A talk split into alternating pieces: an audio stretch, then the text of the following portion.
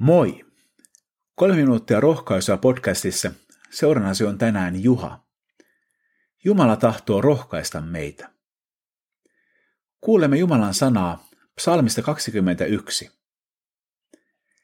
Herra, sinun avustasi kuningas iloitsee.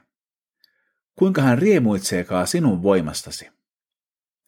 Hänen hartaimman toiveensa sinä täytit, et kieltänyt häneltä, mitä hän pyysi. Sinä annoit hänelle onnen ja siunauksen. Painoit hänen päähänsä kultaisen kruunun. Elämää hän sinulta pyysi. Sinä lahjoitit sen hänelle, pitkän iän, ikuisen elämän. Kuningas David iloitsee. Hän on saanut kokea Jumalan ihmeellistä apua. Jumalan apu on ollut suorastaan hämmästyttävän tarkka rukousvastaus. Ja toden totta, sellaisiakin me ihmiset voimme saada.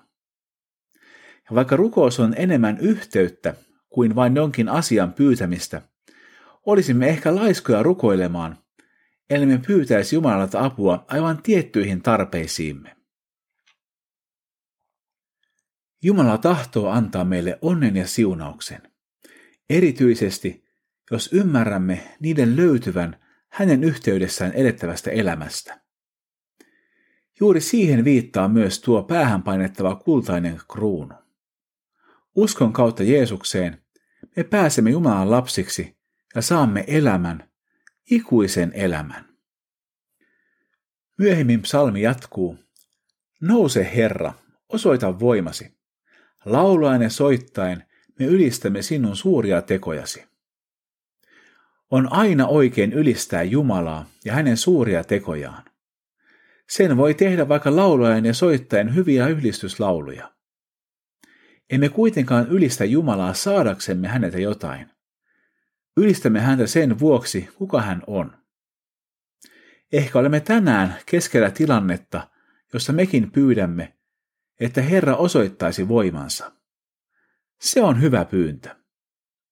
Rukoillaan. Herra, me ylistämme sinua tänään.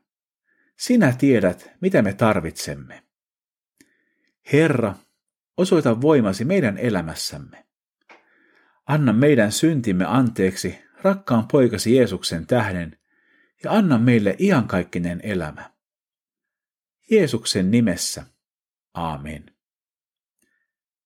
Siunattua päivää Jeesuksen kanssa.